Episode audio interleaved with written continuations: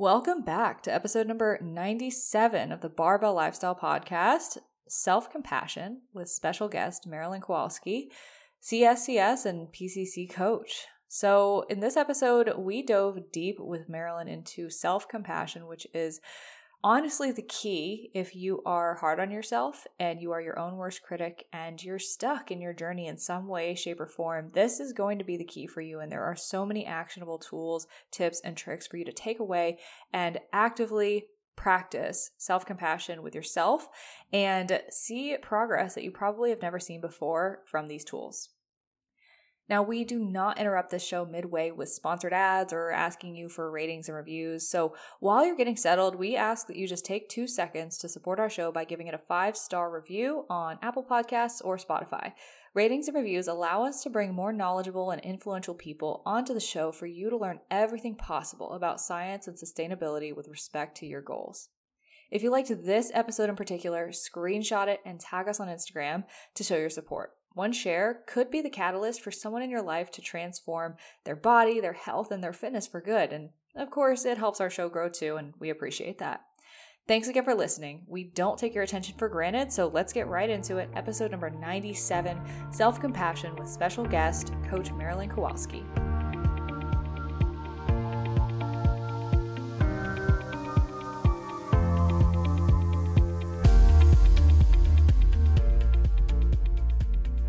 Welcome back to the Barbell Lifestyle Podcast. I'm Marissa Roy, here with my co-host, Christina Lynn. It's so weird doing this myself instead of you, but today we have a special guest, and that is why I'm doing the intro, because I know her pretty darn well. So we have Marilyn Kowalski.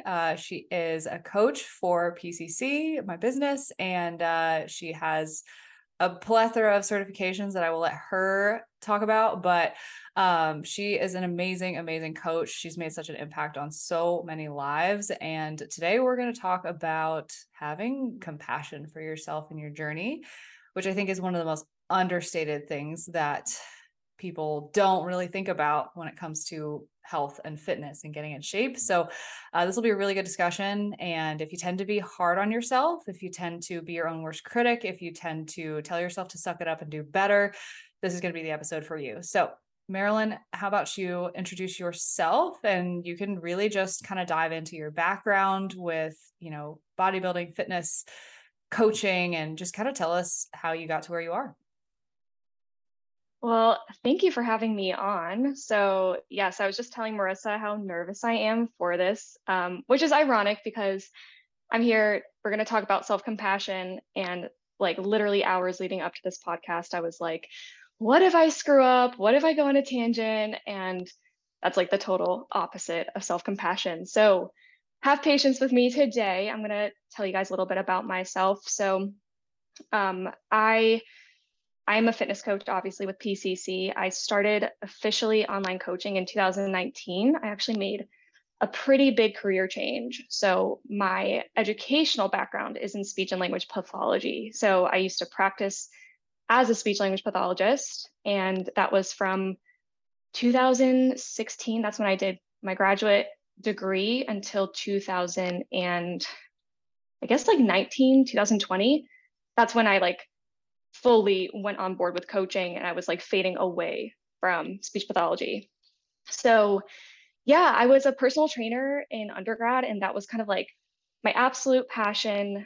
I started bodybuilding in 2012 after just having like a really bad relationship with food. I discovered bodybuilding just at the gym. I was like, it was like probably the worst day. I just remember, I started like lifting at the gym because it made me feel really strong. And I was just really down in the dumps that day. And I had kind of had a breakthrough with like my eating disorder at the time, because I had been like suffering from an eating disorder from high school up until college. And I found out first semester of college about bodybuilding. Someone came up to me at the gym and they were like, you should compete in bodybuilding. I was really thin at the time. So I think he probably saw potential in me because I was like super lean and had a little bit of muscle tone from just like playing tennis and lifting in the past.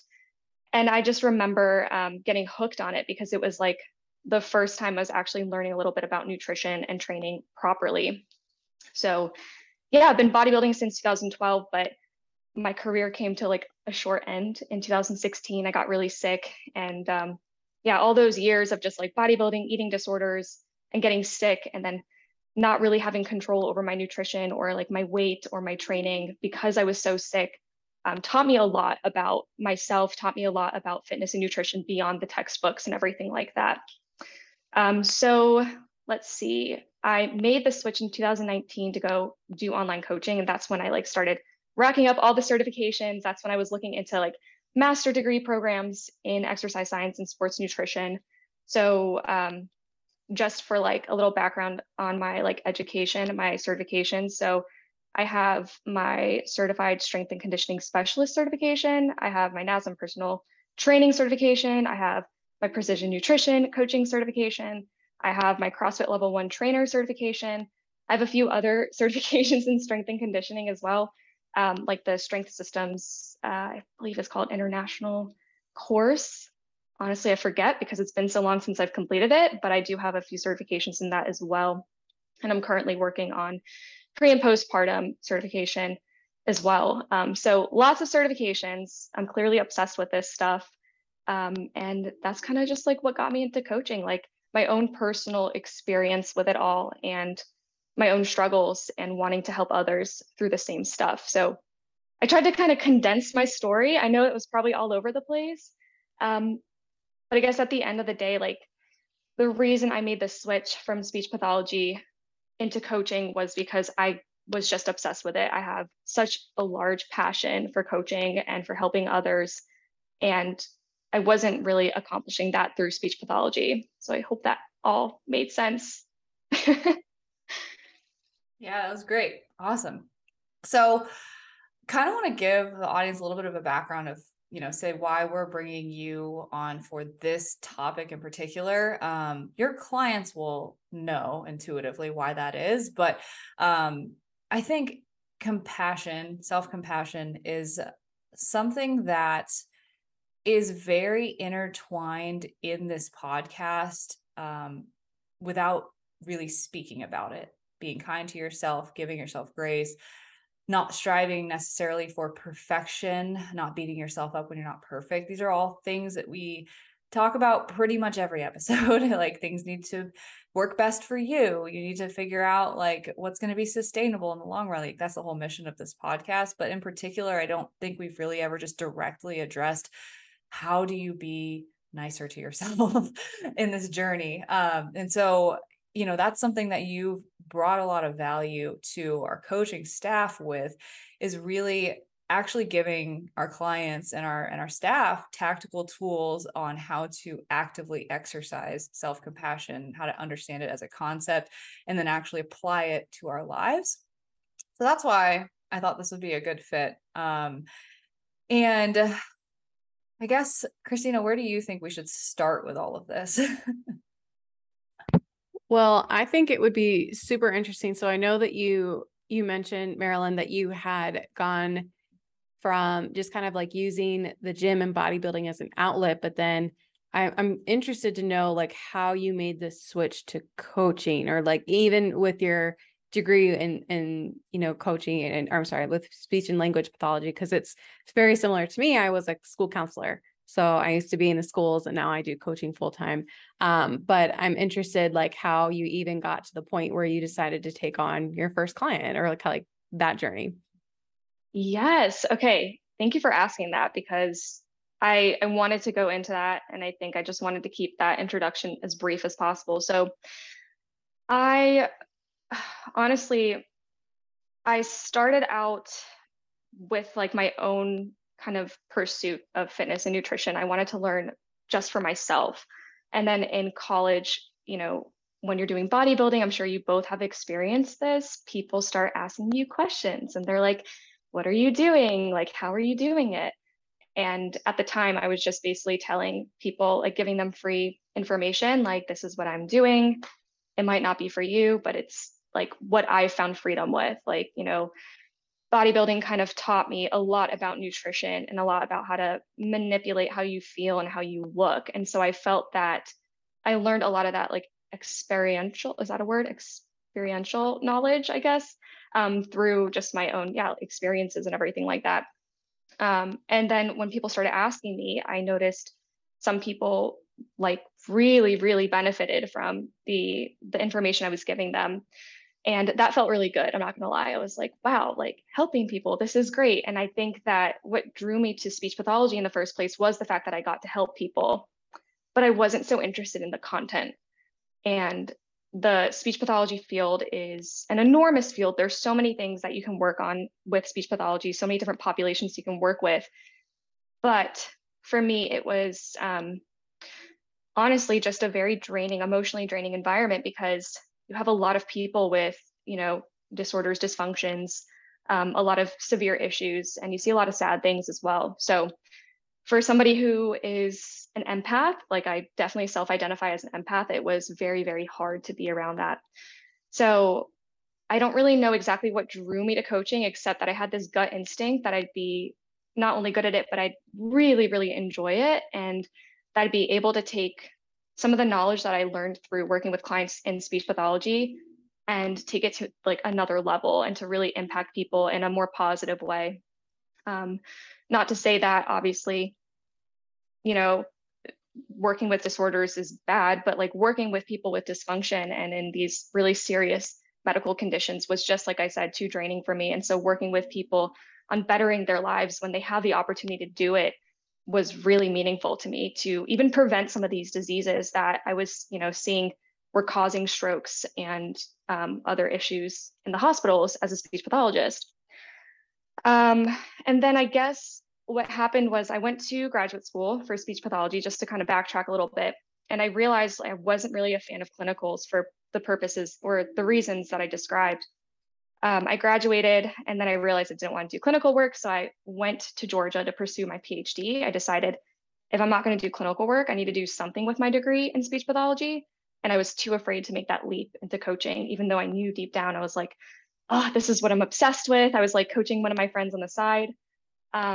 So I moved to Georgia, did one semester of a PhD here, and I noticed that I was so interested not in speech pathology research, but in the research on exercise science, on psychology, on mindset, on nutrition. That was what I was obsessed with. And it got to a point where I was reading more research articles in those fields than speech pathology. I can actually look back. I have like a whole binder of the research articles that I read in my first semester. It's like super thick. I printed them all out. And I would say about 80% of them are nutrition and exercise science and psychology papers. So that was kind of like a big sign to me that my natural, like I gravitated naturally towards that side of things. And I don't really know why. I think that we're, I don't want to say we're like put on earth for one purpose. I don't think that's it, but I think my personality naturally gravitated towards those things. And I could not stop thinking about it. I just always had the dream of doing online coaching and working with people all over the world. So yeah, I got really lucky that Marissa reached out to me last year to join the team. So thank you, Marissa. It was like the best decision of my life. And it's given me a lot of experience working with clients as well, and taught me a lot as well. So yeah. I like that. Good question, Christina, because I feel like that gave a better background as well. I think maybe we start by defining some concepts, and then we get into application, both in our own, all of our own walks in our own fitness journey, but also how it's helped us with clients. So Marilyn, let you take the floor for this, but define self-compassion for us, what it is, and you know, how do we do it better? Yeah, so it is a pretty interesting, I guess, concept, because it's not just love yourself, like a lot of people think. It's not that simple. Dr. Kristin Neff actually, I think, like pioneered a lot of the self-compassion research and defines self-compassion as having three key elements. So number one, self-kindness, common humanity, and number three, mindfulness. And the opposites of all of these are self-judgment, isolation, and over-identification.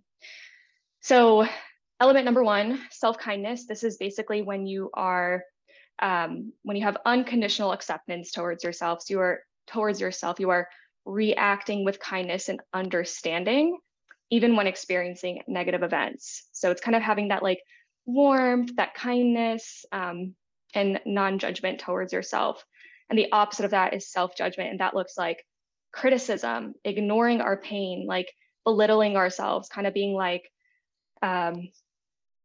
you know, like, I'm trying to think when people belittle like your emotions, like, oh, it's not that bad, like suck it up, right?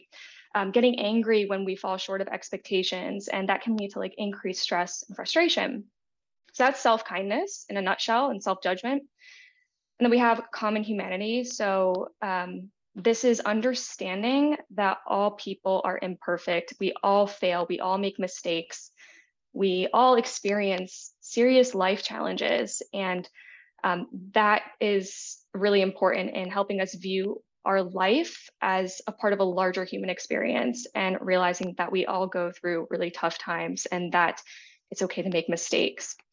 The opposite of that is isolation. So believing that we are maybe the only person that's suffering, the only person that's making mistakes, and not accepting that inadequacies are actually a very normal part of life, and we all have them. Like if we were all amazing at everything, that would be great, but that's just not the case. And I think that we can all relate and have that common humanity when we realize we all fall short in some ways, and that's okay. And then the third element is mindfulness. So this is holding emotions in non-judgmental awareness. So being aware that maybe we're experiencing something painful, but in a balanced way, and not having judgment about that. The opposite of this is over-identification. So it's really important to pay attention to our thoughts, but not in a way where we are like over-identifying with those thoughts and getting carried away by some sort of storyline that we make up in our heads. So mindfulness doesn't amplify painful thoughts or emotions. It allows us to kind of sit with it, hold it in this non-judgmental space. So that is self-compassion in a nutshell.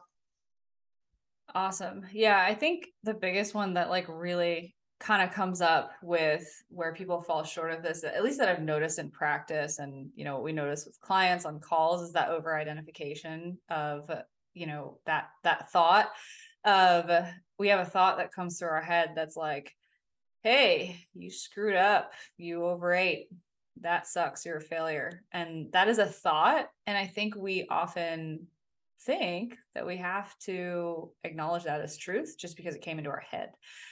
So that's like one of my favorite parts of this whole concept, is that mindfulness aspect. And, you know, if you've ever downloaded like a mindfulness app where it's like, you know, you sit there and you breathe for 10 minutes and your head's racing and you're like, oh my God, I'm not doing this right.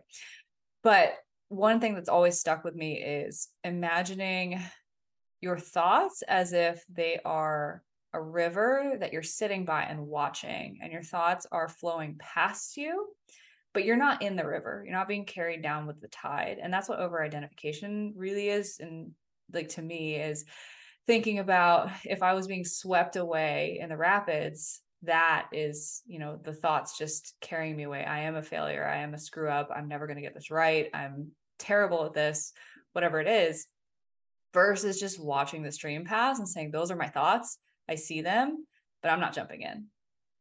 Yeah. Another good thing that I like to think about in this sense is like, so I think that a lot of times we're super hard on ourselves. And I know that we constantly have these conversations like, hey, you know, would you talk to a friend that way? And you're like, oh God, no, like that would be really rude. And it's like, well, then why do you talk to yourself that way? Like, you spend the most time with yourself. So why would you have those conversations? So it's very similar. Like you were saying, it's like, you know, or thinking about if a friend were to speak that way to you, you'd probably not want to hang out with that person anymore. So like, why would you say those things about yourself? Absolutely. And I think, so Dr. Kristin Neff, she has a website. I've referred so many clients to this website. It's called self-compassion.org. And she has a bunch of exercises on there. And one of the exercises, the first exercise actually, is how would you treat a friend? And so basically you would like journal about, you know, a time that a close friend is struggling in some way and how you would respond to that friend, and you would write it down, and then you would think about how you're struggling and how would you respond to yourself, and kind of have that mindfulness and self-awareness over the differences between those two. And then you might even write to yourself as a friend as well. So she has a bunch of exercises like that. They're really wonderful. And I love that perspective on self-compassion and building self-compassion.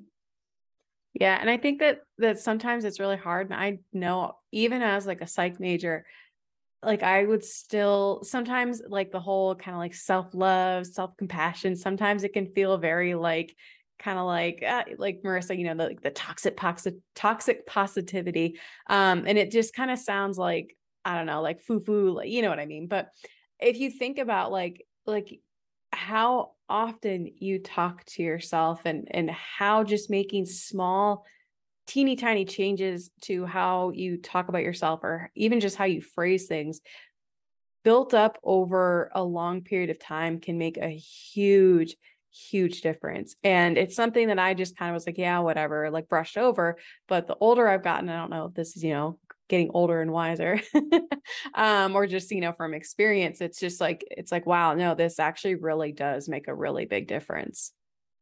Yeah. Oh my gosh. And I think a lot of times, so we're talking about this topic, and I think what's really important to say right now before we get more into it is, why the heck is this important in health and fitness? And here's the thing. I think that self-compassion is often confused with, like you said, the woo-woo, love yourself no matter what. And like, I think a lot of people confuse that for complacency and for being content with where you are and not changing, when, you know, they feel that the opposite of self-compassion is kick yourself in the ass, get up, do the thing, be better, get more in shape, lose the fat, whatever, right? And we think that it has to be that way, where it's like, if we are disciplined, then we are also hard on ourselves and we're pushing ourselves. When in reality, it really is kind of the opposite. Like, self-compassion is the key to actually being consistent for a lot of people, most people, I would argue, and especially the people that I know we all work with, is people that are so hard on themselves that it just leads to self-sabotage. It just leads to negative behaviors because we don't know anything but beating ourselves down and keeping ourselves short of reaching whatever goal it is because we don't know how to be kind to ourselves. So I think it's really, really important to understand that why we're talking about this is not to beat someone listening into submission that you must just be comfortable and happy with where you are, but actually the key to changing is ultimately learning how to be skilled at this and get better at this so that you can transform your body, your mind, your lifestyle in a positive way long-term. Absolutely. And I think, like you said, a lot of people tend to associate self-compassion with like this excuse to overindulge or to engage in like behaviors that are unwanted, right? And that is just so not the case. And I did, you know, look at multiple studies, and there's so many studies that do suggest that people with more self-compassion not only are more successful with dieting, but I mean, it's linked to so many other benefits. And I even just wrote them down here. So I'm going to just go through them because there's an enormous list. And I think it's really important to just drill this into people's heads because it can make such an impact on your livelihood and on how you feel. So self-compassion is also linked to greater psychological well-being, happiness, better self-regulation of eating behaviors, if we're talking about dieting, personal initiative, greater responsibility of actions and failures, emotional intelligence, curiosity, a greater capacity to deal with pressure when we're thinking about a client who is, let's say, on vacation and they have to diet or whatever. How are they dealing with that pressure? I think that's really important to note there. Less fear of failure, less rumination, less perfectionism, less likelihood of overeating, decreased body shame and body dissatisfaction. And both of those are actually associated with eating disorders and unhealthy behaviors, decreased physical activity, and psychological issues like depression and anxiety. And one of the things I read in one of the articles I looked at the other day was self-compassion also gives people an alternative way of valuing themselves beyond external appearance. Because if you think about societal standards, we are shown that we have to be skinny, we have to be fit, we have to be X, Y, and Z. And if we don't fit that bill, then of what society actually values, then we don't feel good about ourselves. But when we have self-compassion and kindness, despite not meeting those standards, that's when we start to value ourselves beyond our external appearance. So I know that was a pretty large list, but there's more. And this was just like the tip of the iceberg. And to me, this sounds like somebody who is a happier, more resilient, fun, and successful person. So self-compassion is so important. Well, that, you know, what you said, that last thing, they value themselves beyond just, you know, society standards. When you have an internal sense of self-worth, what does that lead you to do? Take actions that actually benefit you, because you value yourself and you don't think you're just a worthless piece of crap, right? So I think it works so in reverse than most people will think that it would if they clicked on this episode and they're listening to it. Like, hopefully we're just absolutely blowing your minds right now. So we can drop the mic. That's the episode. Bye. You made me think of actually a client that we literally talked to today. And so we're talking to a client earlier, and basically she was kind of stuck in her progress and she was feeling really down, really hopeless. And basically I asked her, okay, well, you know, you said you wanted to dial it in more and you haven't really been able to do that.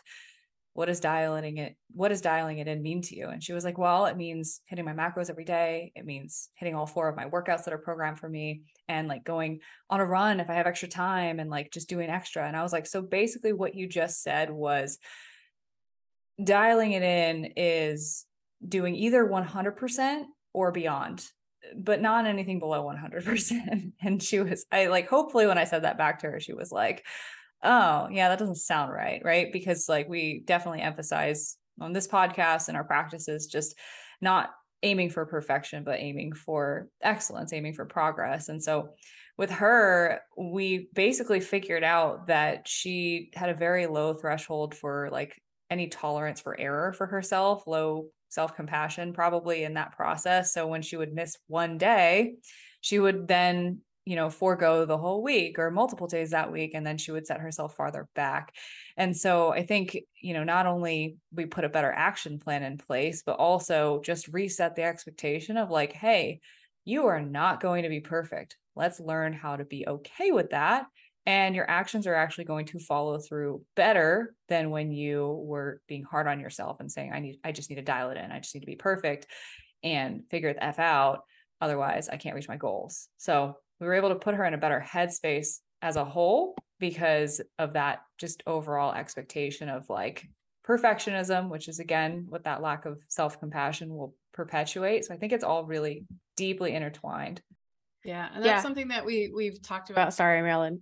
That's something that we had talked about with Marissa, with your personal experience with fitness, when you used to, you know, you had this idea of yourself working out 5-6 days a week and struggling to hit that. And then, you know, like, let's say you only hit 4, but you're like, I'm still a failure.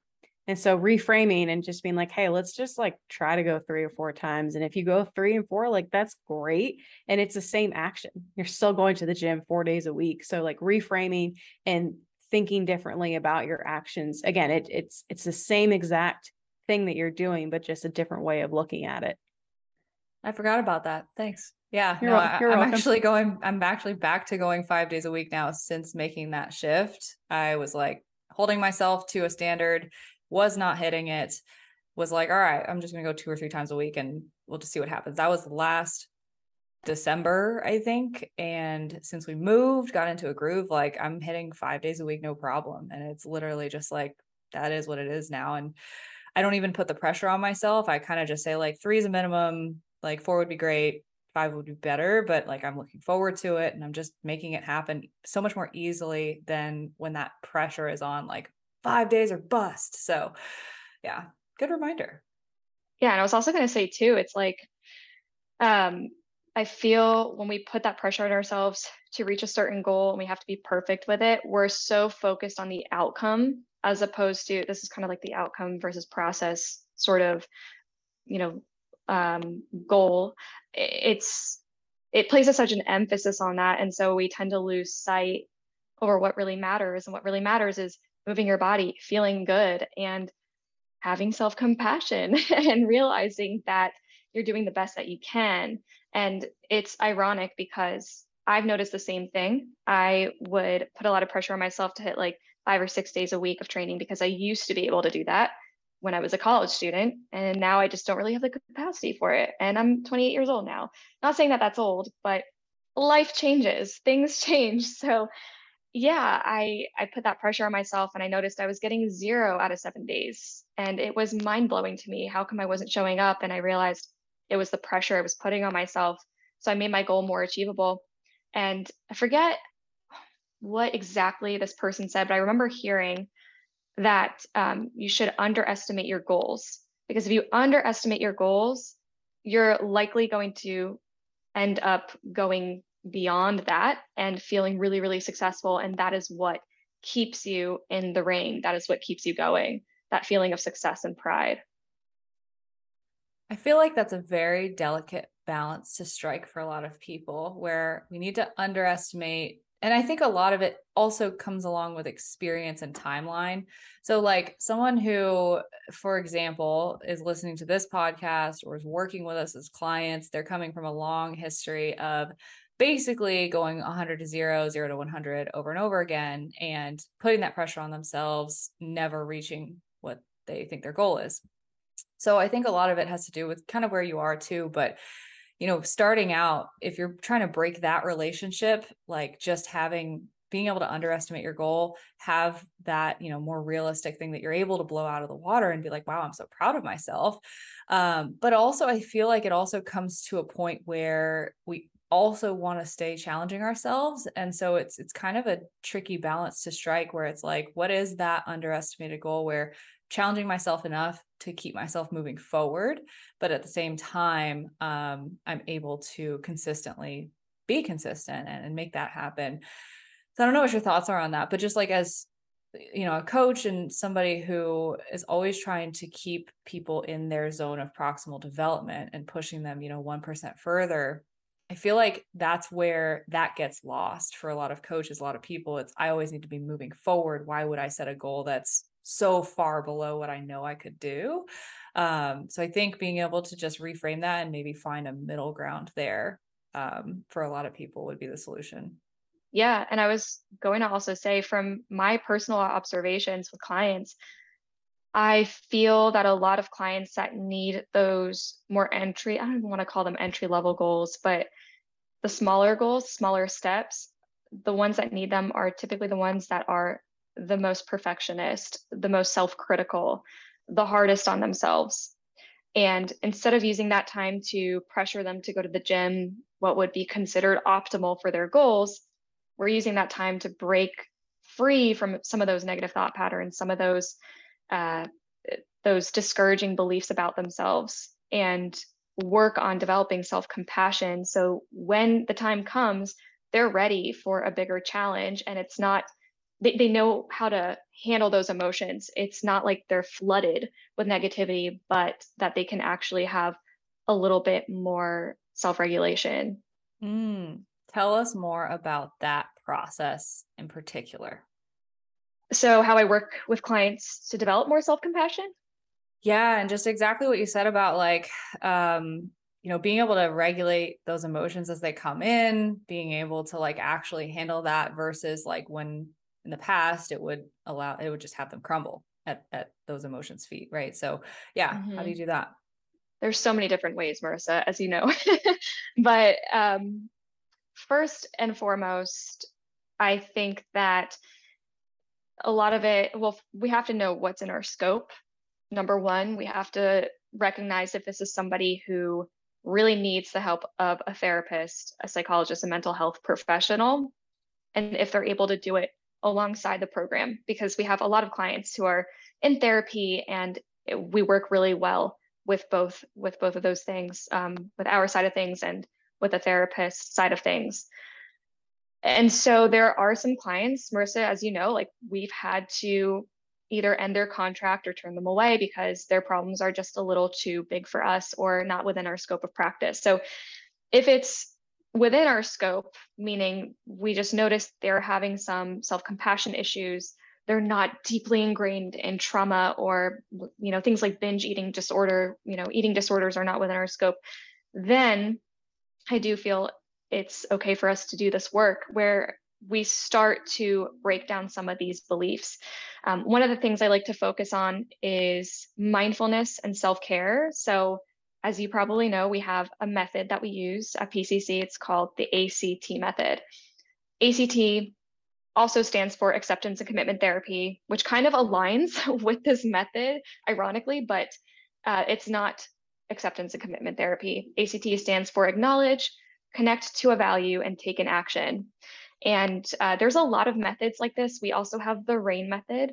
The RAIN method stands for recognize, accept, investigate, nurture.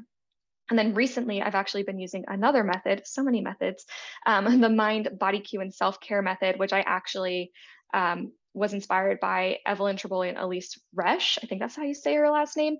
They're two registered dietitians that actually founded Principles of Intuitive Eating, and their work is deeply embedded in these self-compassion concepts. So all of these have the concept of mindfulness in it, connecting to a deeper value or to how your body's feeling, understanding what your body needs, what you need in that moment, and then taking an action in accordance with either that value or what your body needs. So for example, ACT, you will acknowledge any sort of, you know, stressful emotion or just any emotion whatsoever. Then you connect it to a value, because anytime we feel some sort of emotion, it's typically because it's connected to something we care about. If we didn't care about it, we probably wouldn't have an emotional reaction to that said thing. After we connect it to a value, by the way, you can Google list of values and you'll see all the different types of values. There's literally thousands of them, but some ideas of values are things like kindness, compassion, patience, maybe competitiveness. There's so many values that you can choose from. And, you know, finding the ones that really speak to you is important because we all have slightly different values. But when you connect that emotion to a value and realize that this emotion is being triggered because some value is not being met, then you can take an action, not on the inciting situation that stirred up that emotion, but take an action in accordance with the value. So as an example, let's say you overate one day and you're feeling really, really, really crappy about yourself and you have a lot of shame and guilt. So those are some feelings that pop up. So you acknowledge, I'm feeling really shameful. I'm feeling really guilty because I overate and I did not want to do this. You're going to connect it to a value. Maybe your value is feeling balanced in life. And that also means feeling balanced with food. And that situation did not make you feel balanced. It made you feel out of control. It made you feel like you weren't listening to your body.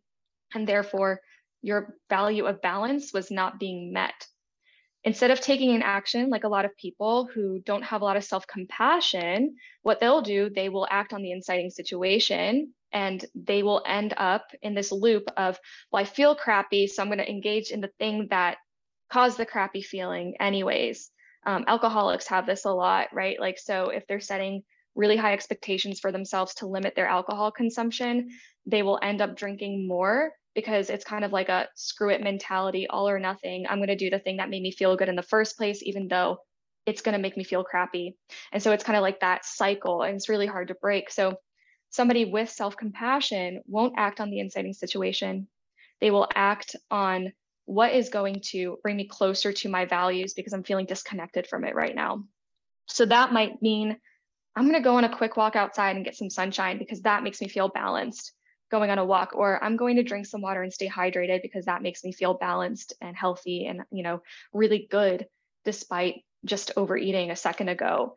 And usually when we do this, we're listening to our self-care needs, our basic needs, and we are also strengthening our values. And when we do that constantly over and over again, you start to act more with integrity in accordance to your values. And it is such a wonderful feeling, honestly. And this has been not only life-changing for my clients, but I don't recommend anything to my clients unless I've done it first. And it's been life-changing for me as well.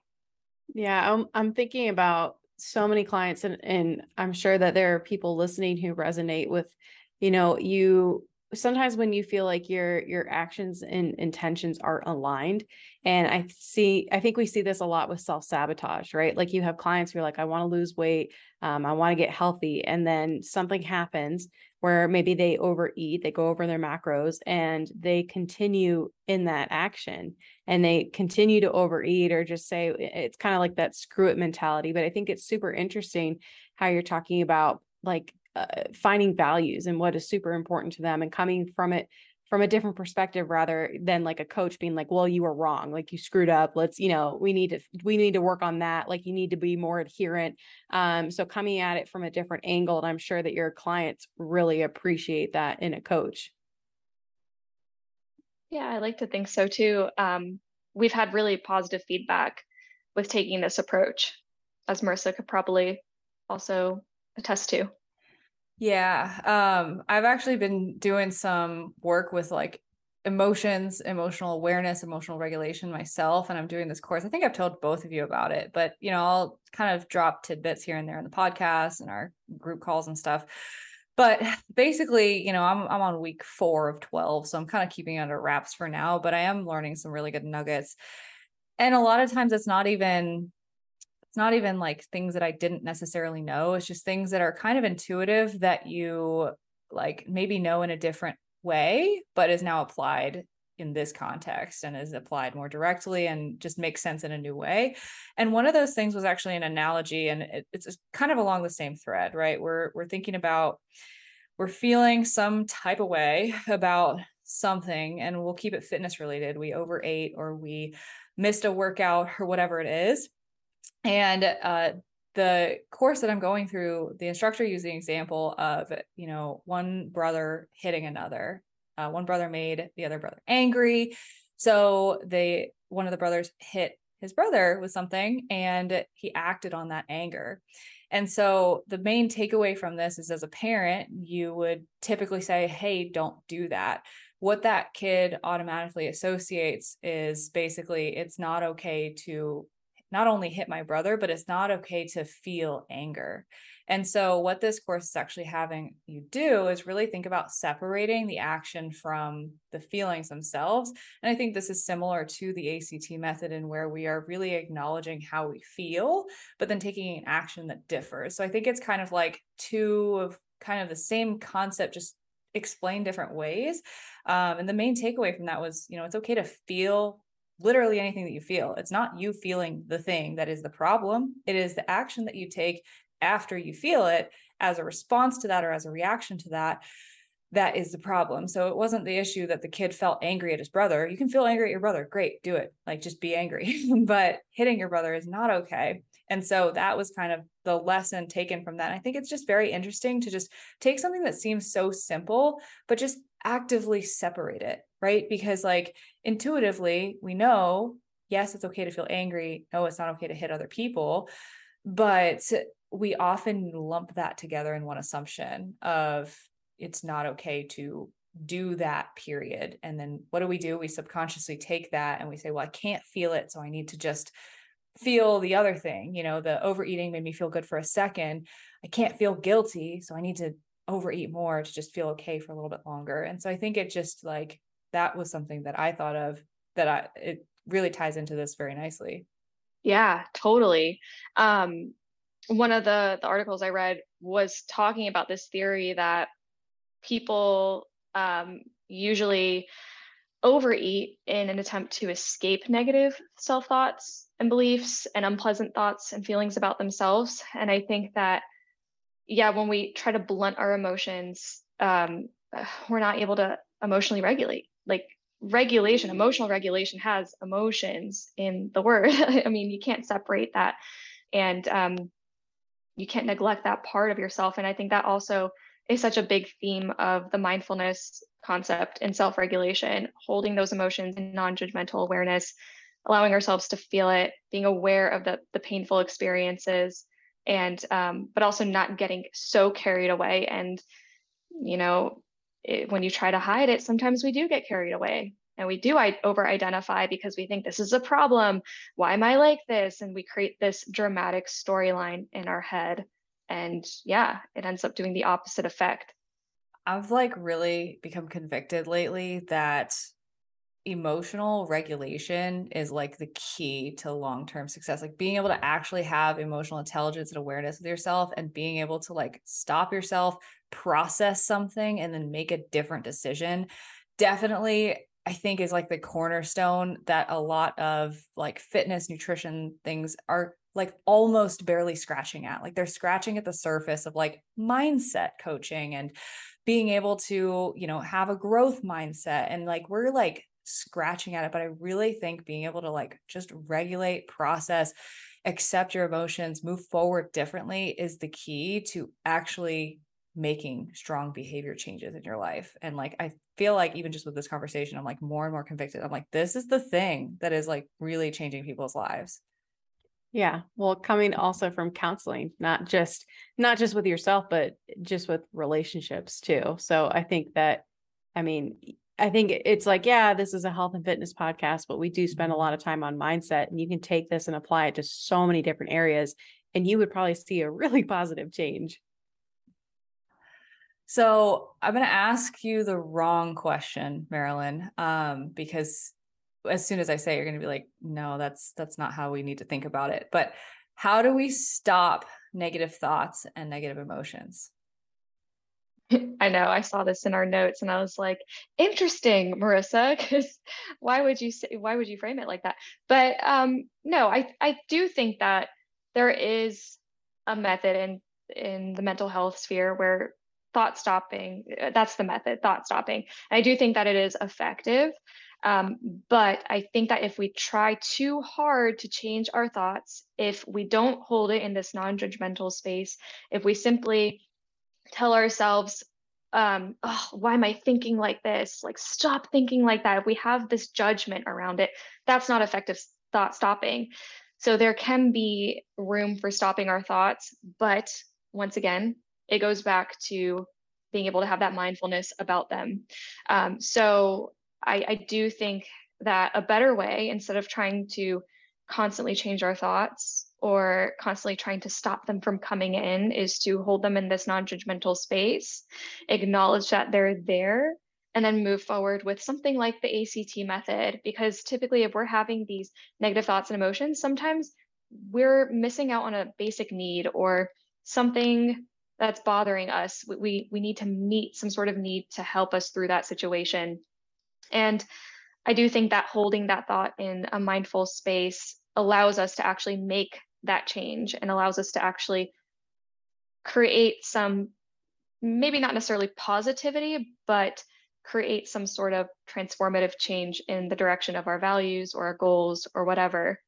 But there is this really great video that I share with clients often, and it's about how if we try to constantly change our thoughts, or you know, if we have negative thoughts coming in, we try to constantly change it with like a more positive thought.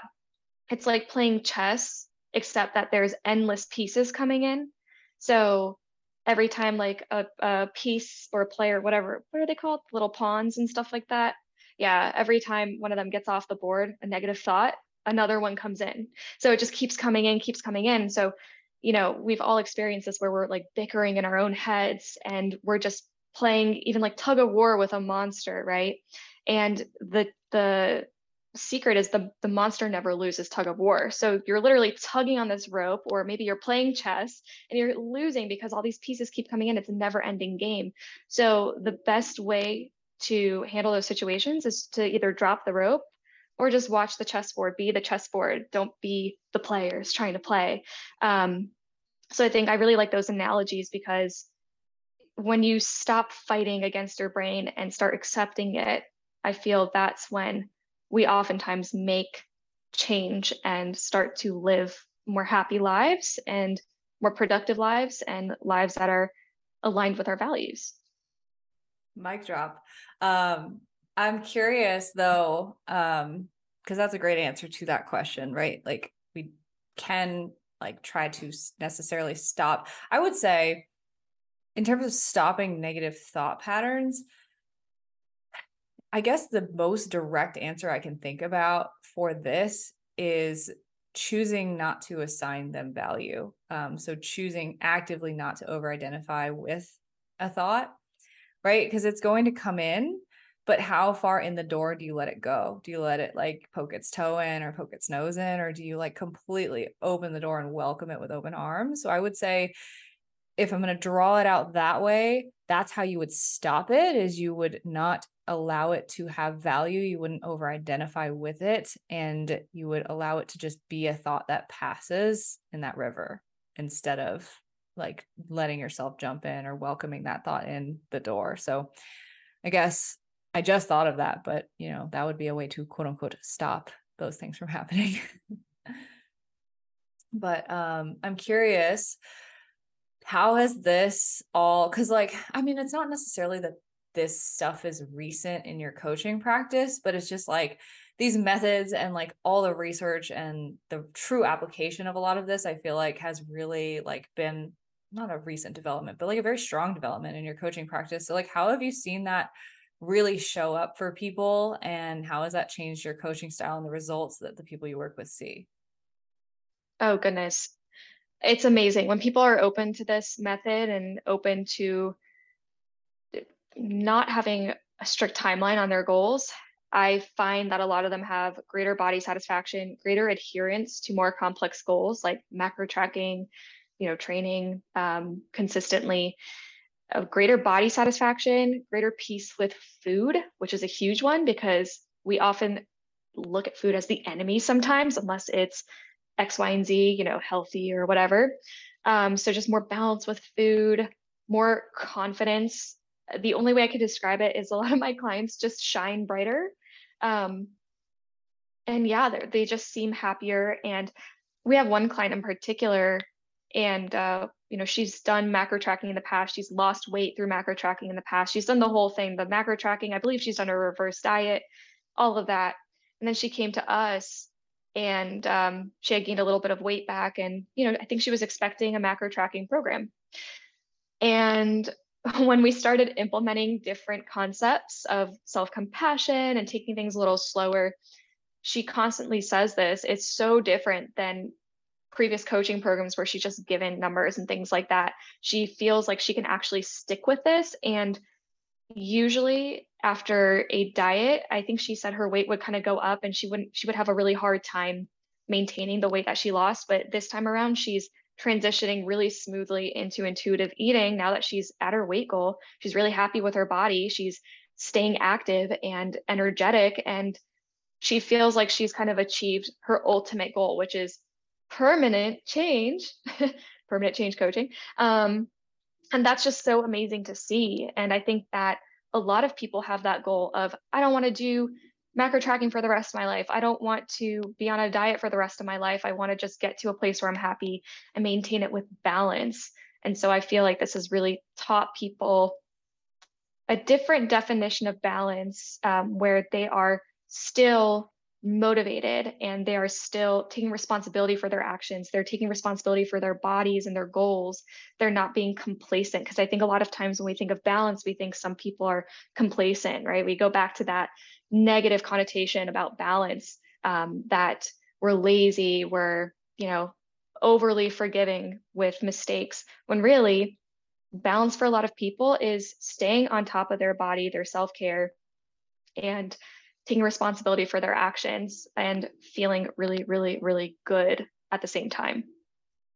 I love that. And I think that, again, like it really goes to show with fitness coaching, it's not just macros, it's not just workouts. Like there is so much that goes into it. And if you are someone who maybe is struggling and you're not exactly sure what it is that is keeping you from reaching your goals, maybe look a little bit more inward and see like what the conversations you're having with yourself, what are the thought patterns, and maybe see if there's anything that you can find there. And maybe that might give you a little bit more insight into how you could change in the future to see more results. And again, it is not just about, you know, making sure you're super fit and healthy, but like how you talk with yourself and probably seeing some more happiness in other areas of your life. So I really love that. And I think that you guys are doing a really awesome job with your clients, and it's been really, really cool to see you guys evolve over time. But Marilyn, so we ask every single guest who's on our podcast, I'm sure that you are very familiar, but if you could have one tip for living a healthy and sustainable lifestyle, what do you feel like that would be? I feel like my answer is going to be pretty obvious. Have more self-compassion. Definitely have more self-compassion. And if anybody needs exercises for that, there's so many resources online that are totally free. Start working on some of these exercises. It might feel corny, it might feel overly formal, but it will become a more natural part of your life. And you can go on self-compassion.org and you'll see the practices tab, and there are self-compassion exercises. So I'm not associated with this website or affiliated with it, but I just truly believe in this work. All right. I love it. Well, briefly, where can the audience find you and connect with you, Marilyn? So I am on Instagram, marilynk.fit, and that's pretty much all. You can find me on PCC's website, but that's my main social media, Instagram. And I believe I have a Facebook page, but you'll also just find me on PCC's free Facebook page as well. That's where I'm at most of the time. Cool. Awesome. Well, thanks for hopping on the podcast, Marilyn. We really appreciate it. And guys, we hope that you enjoyed this episode. And if you haven't already, you can subscribe to the podcast, and you can find both of us on Instagram. You can find me at christilynnfit, and Marissa is at Marissa Roy Fitness. Thank you guys so much for listening, and we hope to see you back next week.